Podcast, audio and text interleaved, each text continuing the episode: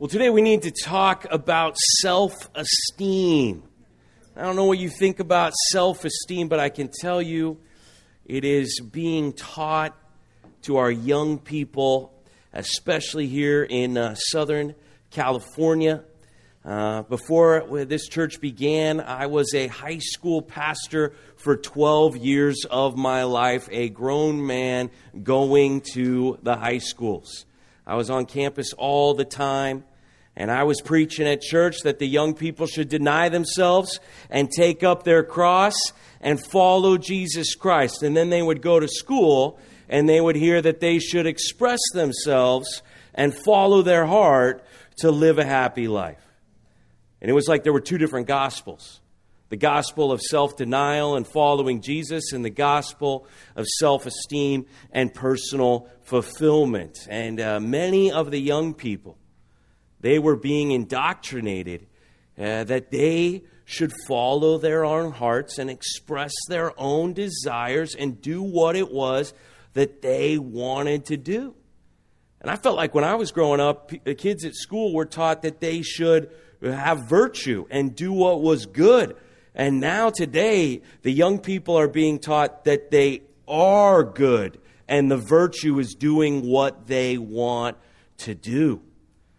And so self esteem has become such a popular thought in our culture that we need to learn how to think about it biblically. And we're going to find out from the scripture right now that the opposite of self esteem is not having some low view of yourself or some poor self image. The opposite of self esteem is esteeming others as more important than yourself. Grab your Bible and open it up with me to Philippians chapter 2. Philippians chapter 2, verses 1 to 5 will be our text this morning. This is page 980. If you got one of our Bibles, and this is something that all of us need to, we need to hear what the Word of God says. We need to really take it to heart because what we're going to hear here is different than what we're hearing with our ears all around us here in Southern California. And so, uh, really, this whole passage flows from verse 1 all the way to verse 11. And out of respect for God's word, I'm going to read it for us this morning. And I'm going to ask that all of you would stand up for our scripture reading. And I would ask that you would give this your full and undivided attention because Paul, as he writes this letter to this church in Philippi, he's now telling them what they need to do. In fact, he's telling them what they should do that all Christians should do. Here in Philippians chapter 2, follow along with me as I begin in verse 1. So, if there is any encouragement in Christ, any comfort from love, any participation in the Spirit, any affection and sympathy, complete my joy by being of the same mind, having the same love, being in full accord and of one mind. Do nothing from selfish ambition or conceit, but in humility count others more significant than yourselves. Let each of you look not only to his own interests, but also to the interests of others. Have this mind among yourselves, which is yours in Christ Jesus, who, though he was in the form of God, did not count equality with God a thing to be grasped but emptied himself by taking the form of a servant, being born in the likeness of men, and being found in human form, he humbled himself by becoming obedient to the point of death, even death on a cross. Therefore, God has highly exalted him and bestowed on him the name that is above every name, so that at the name of Jesus every knee should bow in heaven and on earth and under the earth and every tongue confess that Jesus Christ is Lord to the glory of God the Father. That ends the reading of God's Word. Please go ahead and have your seat. And so we see, now this is really fascinating for us to try to get our minds around. But it's actually going to tell us what to do before it even tells us what Jesus has done. And the reality of what Jesus has done is that he is the one who shares glory with the Father in heaven. And yet he humbles himself to be born as a man. And then he humbles himself even to the point of dying for us, offering his life up for us on the cross. The Son of God, because the servant of all mankind. Now, that's, that's the gospel. That's the good news. That's the amazing story of Jesus Christ that we read in the second half. But the first half gives us our response. So it actually tells us how we should respond before it even goes through the reality of what Jesus did. And it says, going back to verse 1, let's begin there. It says four different phrases here. If there is any encouragement in Christ, any comfort from love, any participation in the Spirit, any affection and sympathy. Okay, now when it uses the word if, it's creating an if then. And, and when we hear the word if in our English language, we might think there's some kind of question. Like he's asking a question Is there encouragement in Christ? Is there comfort from love? Okay, well, let me just put that question to my Christian brothers and sisters here. Is there any encouragement in Jesus Christ, everybody? Is there any comfort in knowing that He loves us? Do we have participation in the Holy Spirit? Okay, so this is not a like, maybe it's out there and you can find it. This kind of if is a since, it's, it's a because.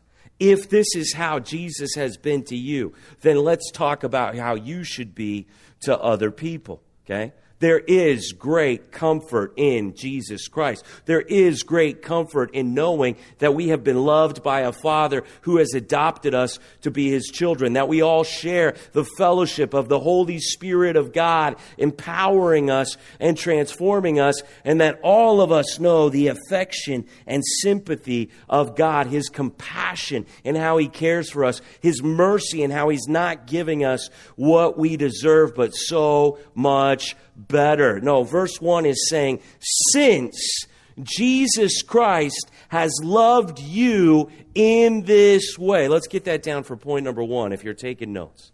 We're going to try to get a point from, from each one of these first four verses here. And point number one, since you have been loved by Jesus. That's what it's saying. Four different ways there in verse one since Jesus left heaven behind on a seek and save mission for your soul. Since the Father loved you so much that he gave his one and only Son. Since Jesus loved you so much that he laid down his life as if he were your servant and he took on the wrath of God and paid the penalty for all the sins that you've thought, said, or done. Since there's love in Jesus, we ought to treat one another a certain kind of way.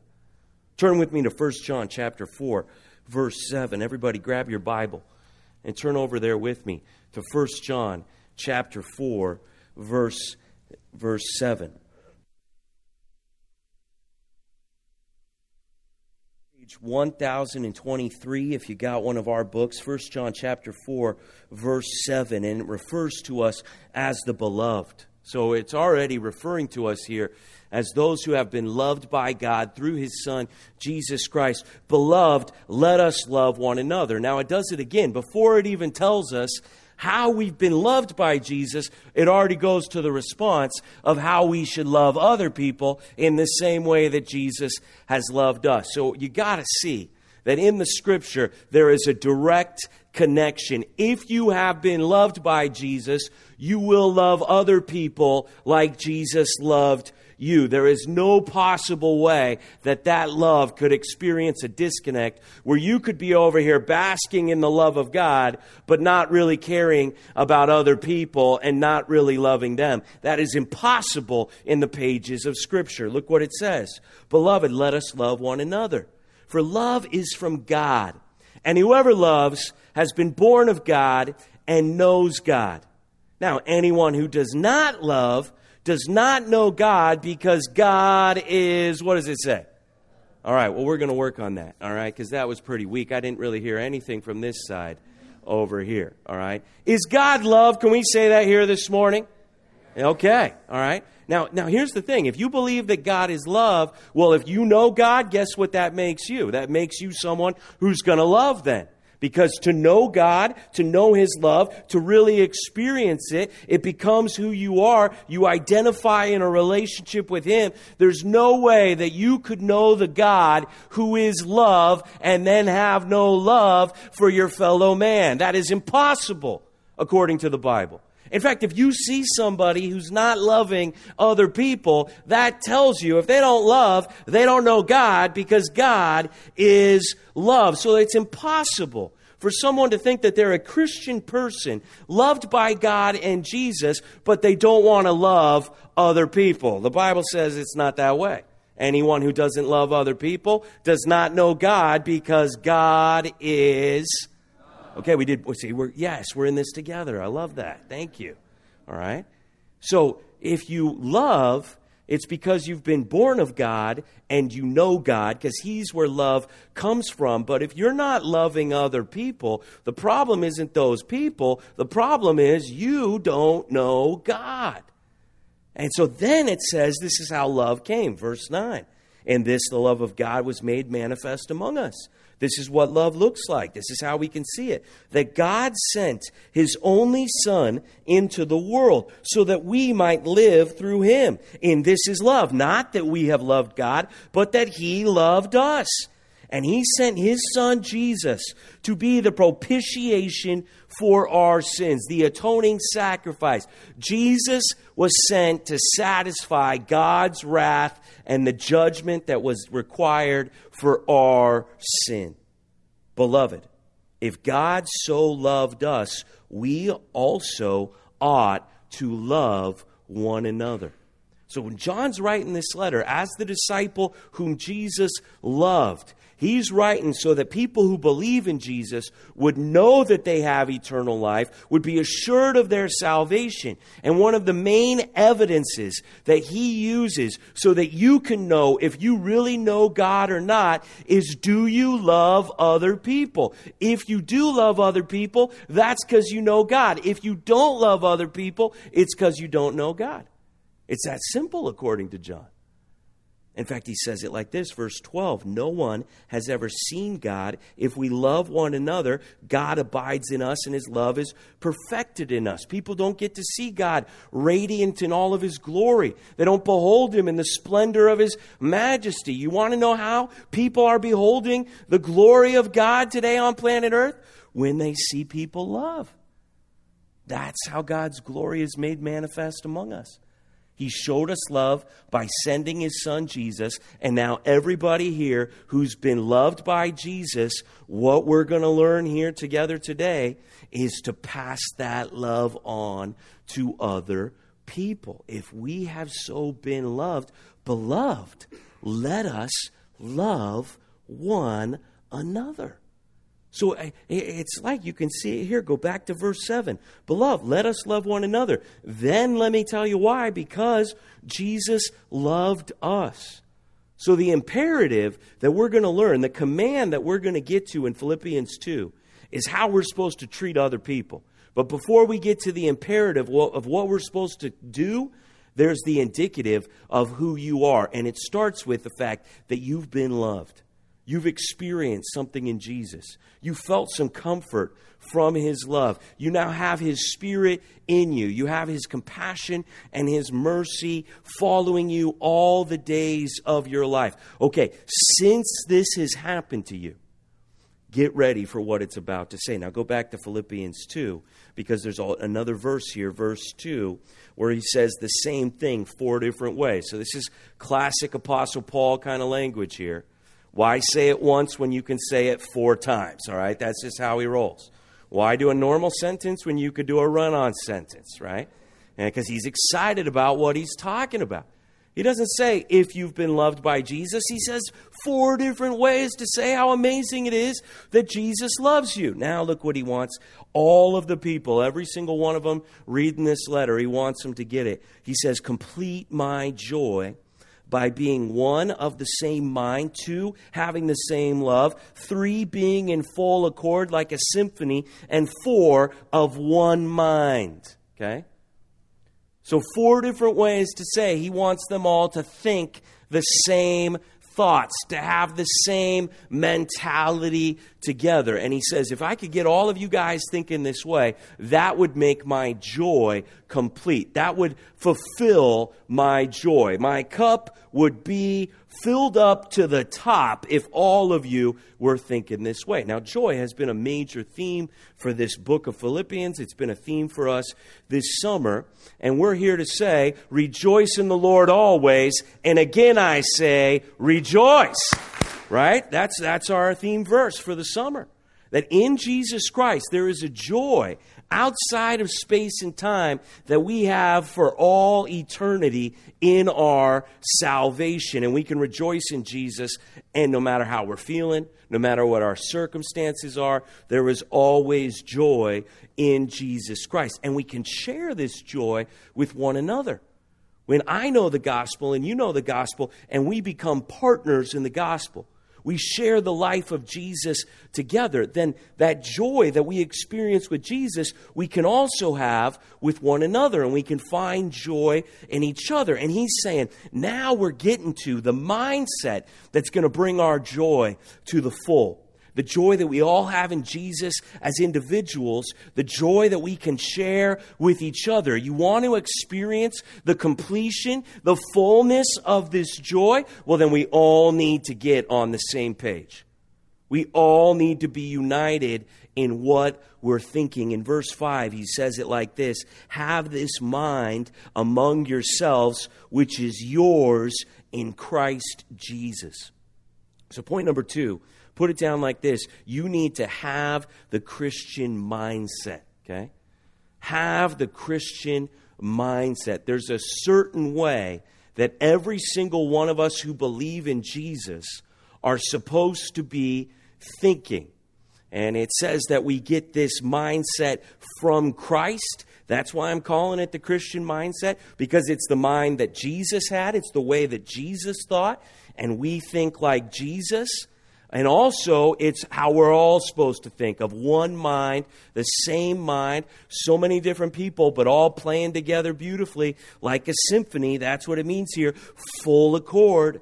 That uh, it's the Christian mindset because we get it from Christ, but we all have it together.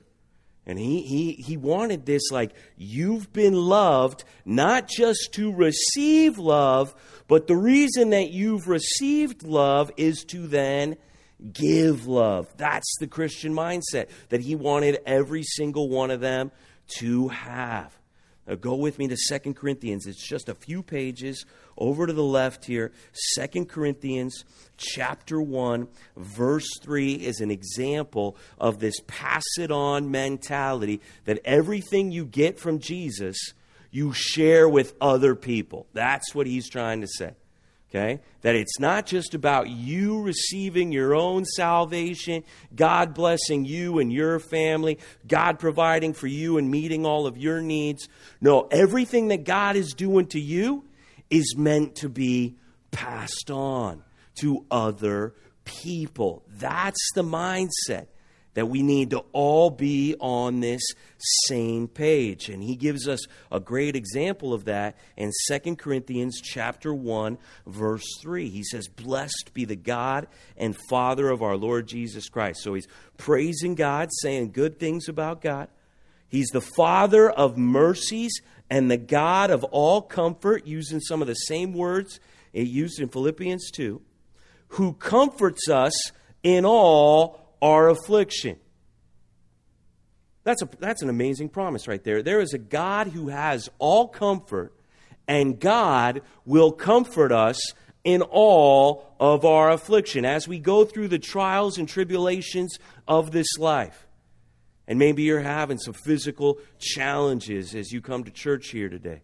Maybe you've got some relationship difficulties and trials going on. Maybe there's a career or a job challenge and there's financial hardship happening at your home. Maybe you're being persecuted by the world because you're one of Jesus' people and you're living for righteousness' sake, and this world is coming after you. Let me ask you guys a question Is there comfort for every affliction in Jesus Christ? Yes, there is. You better believe it. It says it right here. You have a God, and the God is described as all comfort, and He's able to comfort us in all of our afflictions. And right after He says that amazing truth that we all need to hear because we will all have hard times in this life, He goes right into this. Look at it. So that, here's the purpose, so that we may be able to comfort those who are in any affliction with the comfort with which we ourselves are comforted by God. Like he can't even finish the verse without saying, hey, when you're going through affliction and God comforts you, that's so that you can pass that comfort on to other people. Wow, what a mentality. What if that brutal reality that you experienced in your life, and then God brought you through it, worked it for good, healed you, comforted you, really worked on your soul. What if you went through all of that so you could take what you learned through it and pass it on to someone else? That's what it's saying. That's what it's saying. That's the reason we go through hard times, is so that we can help comfort other people with the comfort with which we ourselves have been comforted by God. I receive it from God for the purpose of giving it to other people. We are now discovering the purpose of life here to receive from God and pass it on. Look what he goes on to say, verse 6. If we are afflicted, it is for your comfort and salvation. That's an amazing statement. Let's think that through. Paul's saying, if I'm going through it, I'm over here having a trial, I'm over here being persecuted. You know why? Because God's going to comfort me, and then I'm going to take what I learned through that trial, and I'm going to give it to you guys. So I'm going through hard times so that you could ultimately know comfort. That's how Paul was thinking. Such a pass it on mentality that what happened to him in his life didn't end with him, but it went straight to helping and serving and ministering to other people. Now go back to Philippians chapter 2, verse 3. So, since we've been loved by Jesus, we all need to think this same way. And now here it is. Now we're getting to the, the command statement here in verse 3. And this is one of the most clear cut, straightforward, hardest hitting verses I could possibly read to you on any page in all of Scripture. All right? It says, Do nothing from selfish ambition or conceit. Nothing from selfish ambition. We live in a culture that is telling our young people to do everything based on their own personal self worth or self value. And then we come to the words right here that command us to do nothing motivated by ourself. Not even one thing. Now, this word here for selfish ambition, it really has this idea of promoting yourself, and it sometimes is translated rivalries because the idea is like someone's trying to get the top spot and that's creating competition with other people. And so now there's this rivalry because someone is trying to promote themselves ahead of other people. This kind of phrase here, this kind of idea of selfish ambition was often associated with politicians because politicians all have great reputations among humankind, right? That's how we all think of them, right? We think that those people God bless them, those people running for office. They're just there to serve the good of their fellow Americans, right? That's why they're doing it. They're doing it for other people, right? Is that what we think about politicians? We think they're in it for them. It's saying you can't do one thing for yourself. Not one thing. Think about how radical that is. Maybe you're thinking, well, I'm not doing most things for myself, so I'm a pretty generous guy. Bible's calling you out here today saying you're not supposed to be doing one. That's not the point. That's not the purpose of life. Don't believe the lie. Don't believe the hype. The life was never about you. Have you gotten the plot twisted? You were never supposed to be the star of the show. You were never supposed to be the center of the universe. This was not about your ultimate fulfillment and satisfaction.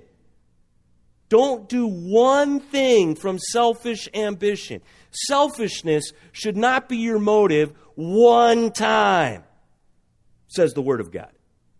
And then, if that wasn't enough, it says, or conceit. Or conceit. When you hear that word, you think of pride. But, but really, if, I would encourage you to write this down, maybe in your Bible if you're taking notes.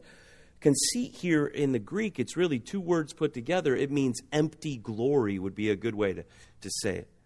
Empty glory or vain glory. Okay? Don't do anything to puff yourself up, to make yourself proud. Don't do anything out of pride in this life because whatever you're going to glory in about yourself, if you were to try to glory in something that you did or some talent that you had, some accomplishment or some personality trait, the way that you are, if you glory in yourself, you know what you're going to find yourself boasting in in the end? Emptiness, vanity like there's really nothing for you to ultimately be glorified about in and of yourself. See, this is what's so amazing about Philippians 2 is it's telling us that the one who's going to receive all of the glory, the one who shared the glory with the Father before the foundations of the world, the one who deserves honor and praise and dominion from the angels and every created being for all of eternity, that one who is the center of the universe, who does uphold the universe by the word of his power, he humbled himself and made it about us and now we're down here. We've got nothing to boast about. We have no glory, and we're making it about ourselves rather than Him. How messed up is that? People boasting in their pride, and it's an empty glory. It's a vain boasting. You know, I, I, did it for 12 years. For 12 years, day in and day out, I was there in the high schools. I went to the assemblies. I sat through the graduation speeches. That's how committed I was, all right? I heard some of the most terrible speeches ever uttered by human beings. Follow your heart nonsense. Make a lot of mistakes. It was like we were all in a Disney movie sometimes on the high schools of Orange County. Let me tell you, we're telling a whole generation of people coming to age in America let me tell you where that kind of teaching gets to increase in depression, increase in anxiety, increase in suicide, all on the rise, the more we talk about self esteem. Because what you're going to find out when you live for yourself is yourself is not worth living for. And the Bible's saying, don't even buy the lie one bit. Don't even do one thing out of selfish ambition or conceit. Now, it's not, the alternative is not then to just like beat yourself up or feel bad about yourself. That's not what it says. Look where it goes right away. But in humility, count others more significant than yourselves. So, this is the biblical definition here of humility. Okay?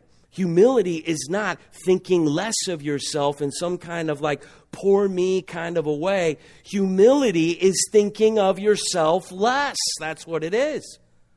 The esteem that we really need is what it says right here count others, reckon others, esteem others more significant than yourself. I find value and purpose and meaning in life when I'm living for other people and not just me. That's what the Bible is telling you. It's telling you we got to stop buying this lie of self esteem and we need to believe in something different. Let's get it down for point number three. It's not self esteem, but serve esteem. That's what we need to start talking about. We need to have a high view of other people. We need to see ourselves as here to serve other people that we esteem as superior or more significant than ourselves. This is how you and I are supposed to think. We're all supposed to have this mindset, and we can have this mindset because this is how Jesus thought about us.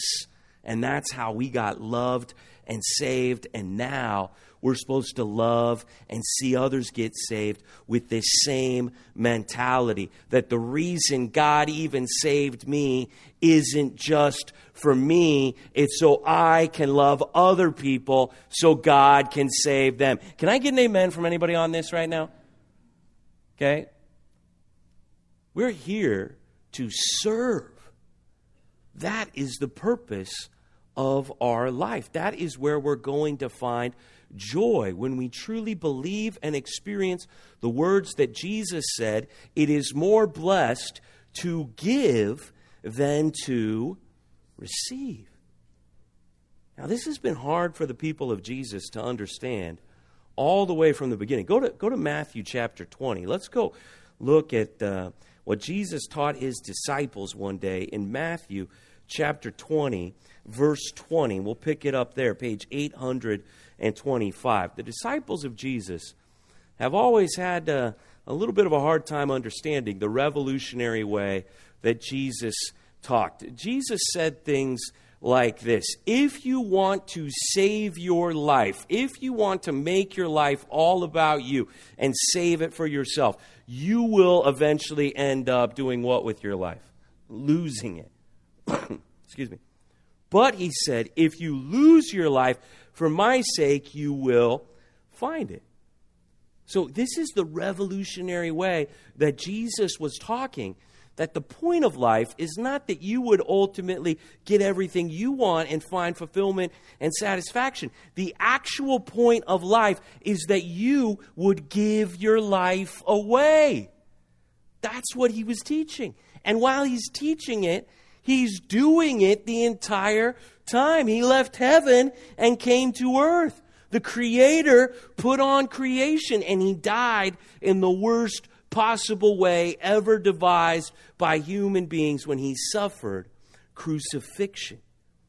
And so he is showing us and teaching us, and we are always having a hard time hearing what Jesus is saying. Now, in this story, uh, it's about James and John, two of the three closest disciples. They're known here as the sons of Zebedee. They also had another name, which was the sons of what? thunder. Yeah. Thunder, right? Because they saw people doing something they didn't like. And they're like, Lord, shall we call down fire from the sky to consume them? These guys, real, real loving guys, real, really nice kind of guys, right? Known as the sons of thunder, right? So the disciples, uh, they really struggled with a lot of things that Jesus said until after he died on the cross and rose again, and the Holy Spirit came among them. Then they became heroes of the faith.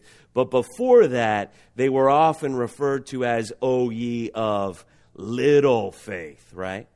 And this is one of those moments right here. And I don't know how this got set up, if they talked their mom into this, or if they were such mama's boys that they went along with this.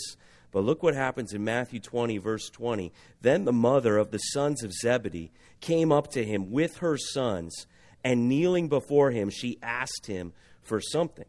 And he said to her, What do you want? She said to him, Say that these two sons of mine are to sit, one at your right hand and one at your left, in your kingdom. Hey, what do you want? Oh, nothing much. I just want my two little boys to sit at the places of power for all eternity in the utmost glory of God, right? Just a small little request here, right? I mean, the audacity, right? I mean, to, and then to hear your mom say that and to just be like, yeah, that's a good idea, mom. Yeah, let's get the seats of eternal glory. Sounds great, right? I mean, what are these guys thinking? And then Jesus, he answered, verse 22, You do not know what you are asking. Okay? You don't know what you're talking about. Are you able to drink the cup that I am to drink? And they said to him, We are able. Like, yeah, sure. You got something to drink around here? All right, great, right? I mean, what does he mean when he says, Are you able to drink the cup? He's going to go drink the cup of God's wrath to pay the penalty for our sin. He's going to go get beat up so badly he can't even carry his own cross on his way to suffer and die. That's what he's about to drink. And they're like, oh, yeah, we're able. We're with you. Totally. And he says to them, You will drink my cup. And James, he doesn't even make it halfway through the book of Acts before they kill him. John, he, he goes through so much, he gets exiled on the island of Patmos. And in the end, John describes himself when he writes the Gospel of John as the disciple whom Jesus loved. I think he changed a lot since this conversation. Look what Jesus said to them You will drink my cup, but to sit at my right hand and at my left is not mine to grant but it is for those to whom it has been prepared by my Father. And when the ten heard it, this is the ten other disciples, they were indignant. They were angry. They were filled with rage at the two brothers. And why were the ten enraged at the two brothers? Because they wanted to sit in those seats themselves, right? You see what happened? These two brothers put themselves in a place of self promotion and it created rivalry and competition among the disciples. And Jesus had to turn this into a teaching moment in verse 25. Jesus called them to him and said, You know that the rulers of the Gentiles lord it over them, and their great ones exercise authority over them. Hey, you know how it is in the world. Everybody wants to get to the top power, money, success. It shall not be so among you. But whoever would be great among you must be your servant. And whoever would be first among you must be your slave, even as the Son of Man came not to be served, but to serve, and to give his life as a ransom for many. The Son of Man is the one that is prophesied in the book of Daniel, the one who's going to come riding on the clouds, and every eye will see him, and they will behold the eternal glory of God. And Jesus is saying, If I'm the Son of Man, and I have all glory and majesty and power, and I came not to be served, but to serve, what do you guys think you're supposed to do with your lives? If you're going to be a Christian, what you have just entered is an endless race to the bottom. And the place you are always trying to win is last place because when you walk in to any single room for the rest of your life, everybody else in that room is more important than you are. You're the least important person in the room. That's what it means to be a follower of Jesus Christ. That's the mindset that Jesus had. Jesus deserved all glory, yet he paid for your sin. Think about how low he had to go to love you. And then contrast that with how hard it is for us to humble ourselves and really treat other people. I'm not talking about your people, your family, your people. I'm talking about others. I'm talking about strangers. I'm talking about people that you meet, perhaps here at church or out on the street, that you don't really know. Are you going to treat them as more significant than yourself? Are you going to act like the reason you're here is to serve other people? Jesus says something radical that even the Son of Man came to give his life away. Are you trying to still keep yours? Or are you giving yours away to serve other people?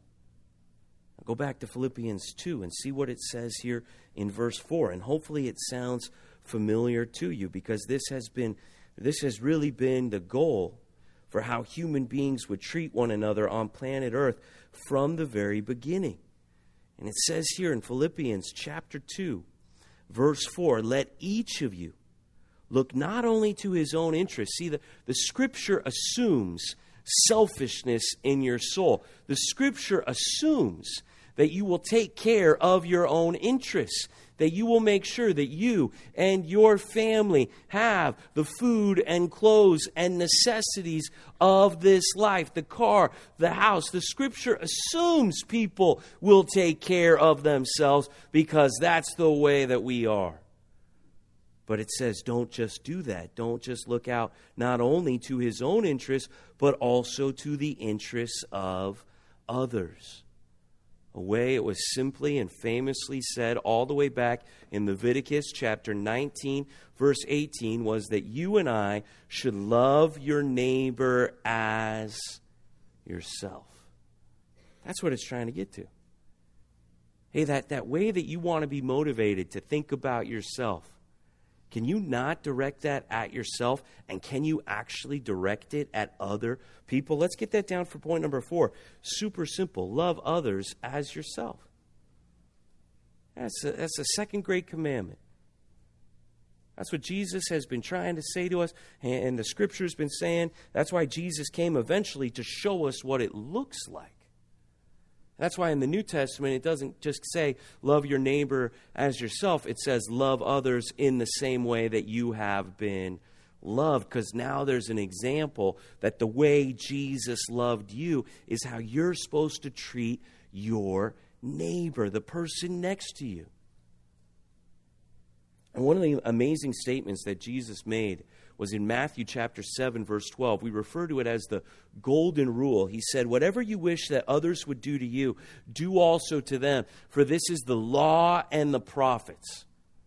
Okay, maybe you've heard that before, the golden rule. Treat others in the way that you want to be treated. But he says that that little statement right there is the law and the prophets. Okay, know that what he means by that is the Old Testament, which the Old Testament is, is the majority of the Bible. Over two thirds here of the Bible is the Old Testament. And they broke it down into three different sections the law and the prophets and the writings. And so sometimes they would call the old, they didn't call it the Old Testament back then. They, they would call it the law, or they would call it the law and the prophets, like Jesus does here. Or in Luke 24, he says the law and the prophets and the Psalms, which is the first book in the writings. They had it in three sections. And he says, I can summarize everything the Old Testament is saying with all of its laws and all of its stories and all of its history. I can tell you it's coming down to you need to treat other people in the way that you want to be treated yourself. That summarizes the whole thing. What an amazing statement.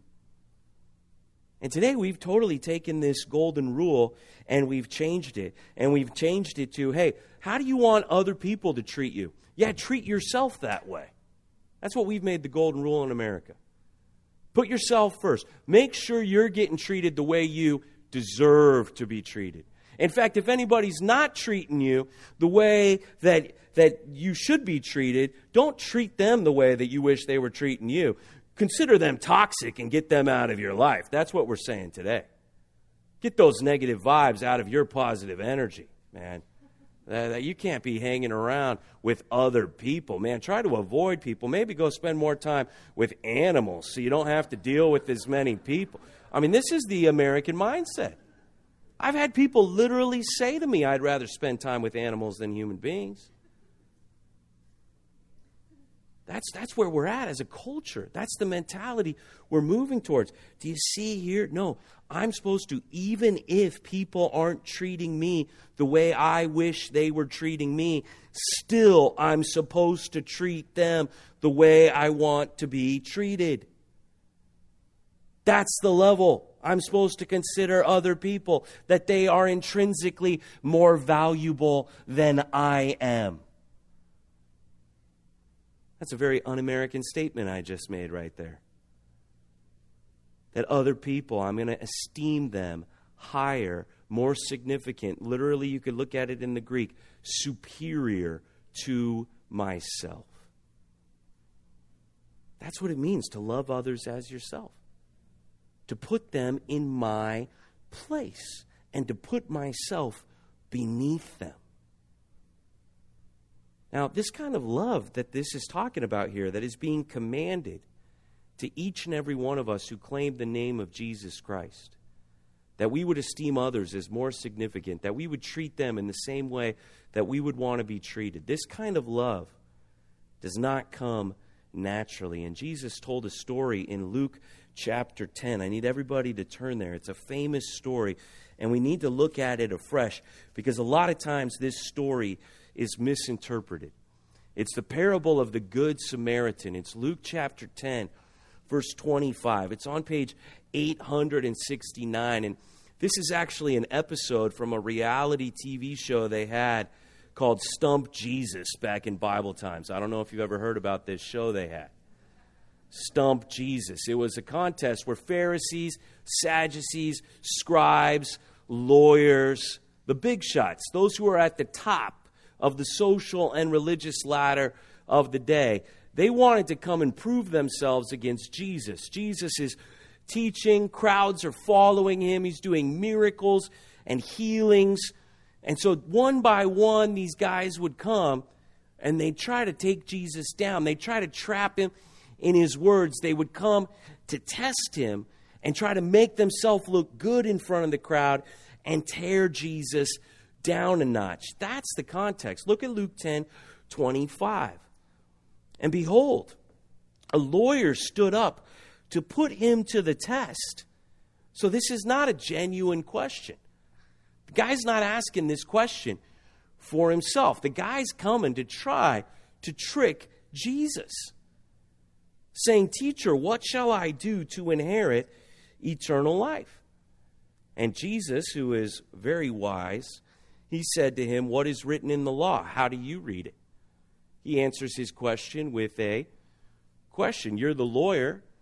You you study the law. And and let me just let me just say how seriously the Jewish people take the law. I don't know how seriously you take the first five books that God inspired Moses to write Genesis, Exodus, Leviticus, Numbers, Deuteronomy. I don't know if you've read those books before or studied them, but just recently I was in Israel and I got to talk to this very funny and friendly Jewish man, and he referred to the law multiple times in our conversation. Those first five books of the Bible, he referred to the law as a short note. That's what he called it, okay? I've never heard any Christian refer to the first five books of the Bible as anything close to short, right? A lot of people are like, that's too long for me, right? Is it, is it audio? I ain't reading that, right? Here's a guy, he's like, that's so short. That's why we have to add on our, our other teachings, the Talmud and all the traditions of the Jewish people. So this lawyer here, he's studying not just even the first five books, that's the beginning, and then it starts this and that and the other thing. So he's skilled in all of the traditions of the Jewish people. Jesus is like, well, you're, you're the lawyer. You're studying the law. You tell me. Look what he says, verse 27. He answered, You shall love the Lord your God with all your heart, with all your soul, with all your strength, with all your mind, and your neighbor as yourself. Is that a pretty good summary of the law? Did he do a good job summarizing it there? That's what Jesus says. Those are the two greatest commandments love God with all your heart and love your neighbor as yourself. What we're studying here today. And he said to him, You have answered correctly. Do this and you will live. But, verse 29, he, desiring to justify himself, said to Jesus, And who is my neighbor? Okay, so he wants to look good in front of other people. He wants to prove that he is righteous. When he says, And who is my neighbor? as if he were saying, And who's worthy to be considered a neighbor to me? Like, who should I really treat like me? That's really what he's saying. I mean, this is just a snooty question here from this self righteous man that he dares to ask Jesus. That's why Jesus tells this story. This is the context. Oh, you want to know who your neighbor is? Here's Jesus' reply. Verse 30. A man was going down from Jerusalem to Jericho, and he fell among robbers. Now, I've also gone from Jerusalem to Jericho and I could see how you would get robbed on that road. Uh, and that's what happens here in the story. These robbers stripped him and beat him and departed, leaving him half dead. The man is mugged and he's left for dead on the side of the road. Well, by chance, a priest was going down that road. Great, a priest. He works in the temple with God. He'll help us out. But when he saw him, he passed by on the other side. Do you catch that?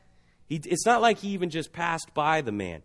He went to the other side of the street as if the man was unclean and might contaminate him, and he didn't want anything to do with the man, and he avoided him by going on the other side of the street. Not only did he not help him, he acted like he might actually be a problem to him, so he went to the other side.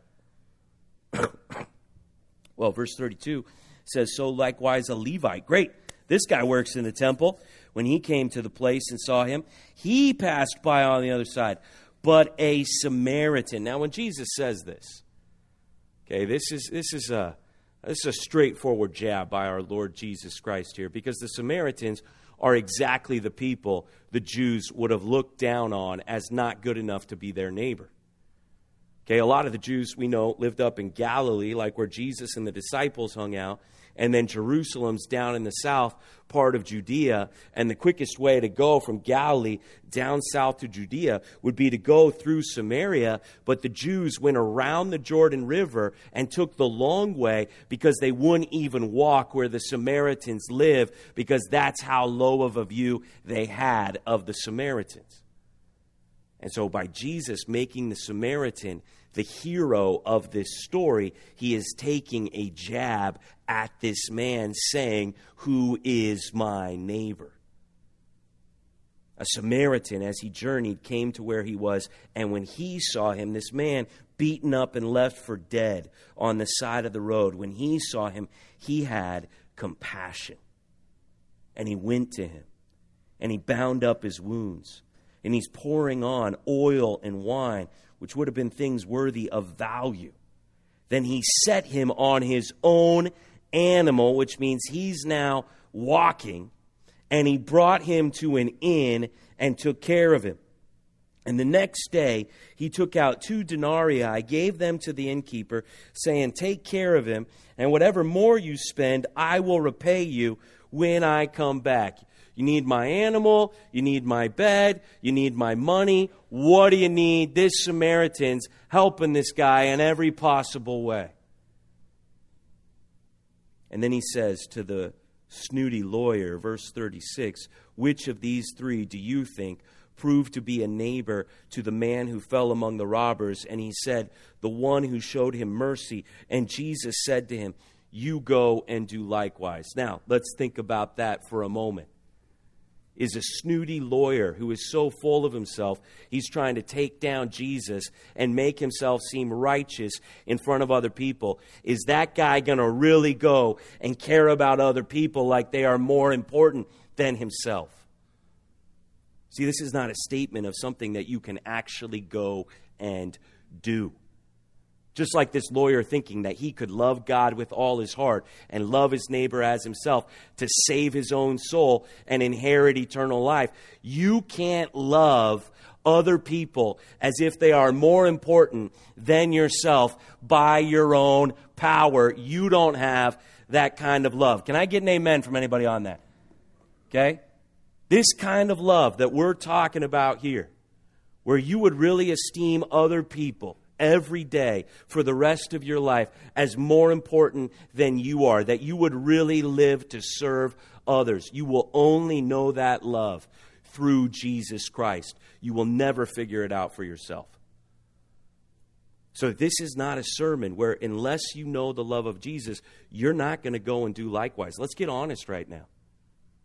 If you haven't really experienced the love of Jesus and He hasn't transformed you and given you His mindset, you will leave here and live motivated by selfishness unless you get saved by Jesus Christ.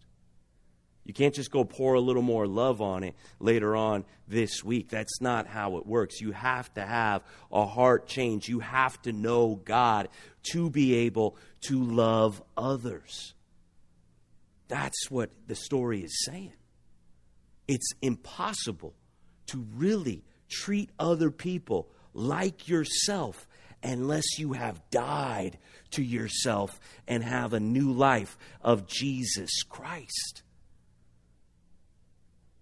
That's this kind of love that the Bible's talking about. It's a kind of love that can only be experienced by people who are genuinely saved by Jesus Christ. And they are the ones who can really put others as more important than ourselves. So I say to all of my brothers and sisters here, if you know the love of Jesus, if you have this mindset, we need to all get on this same page and we need to all come to church not worried about where we're going to sit, but where we're going to serve. That's how we need to be. And it's hard to find churches like that in America today. Are we going to be one of those churches? See, something beautiful is about to happen. I don't know if you get to see it. But this whole thing that's going to happen at Camp Compass this week, it's absolutely beautiful when you get to watch it.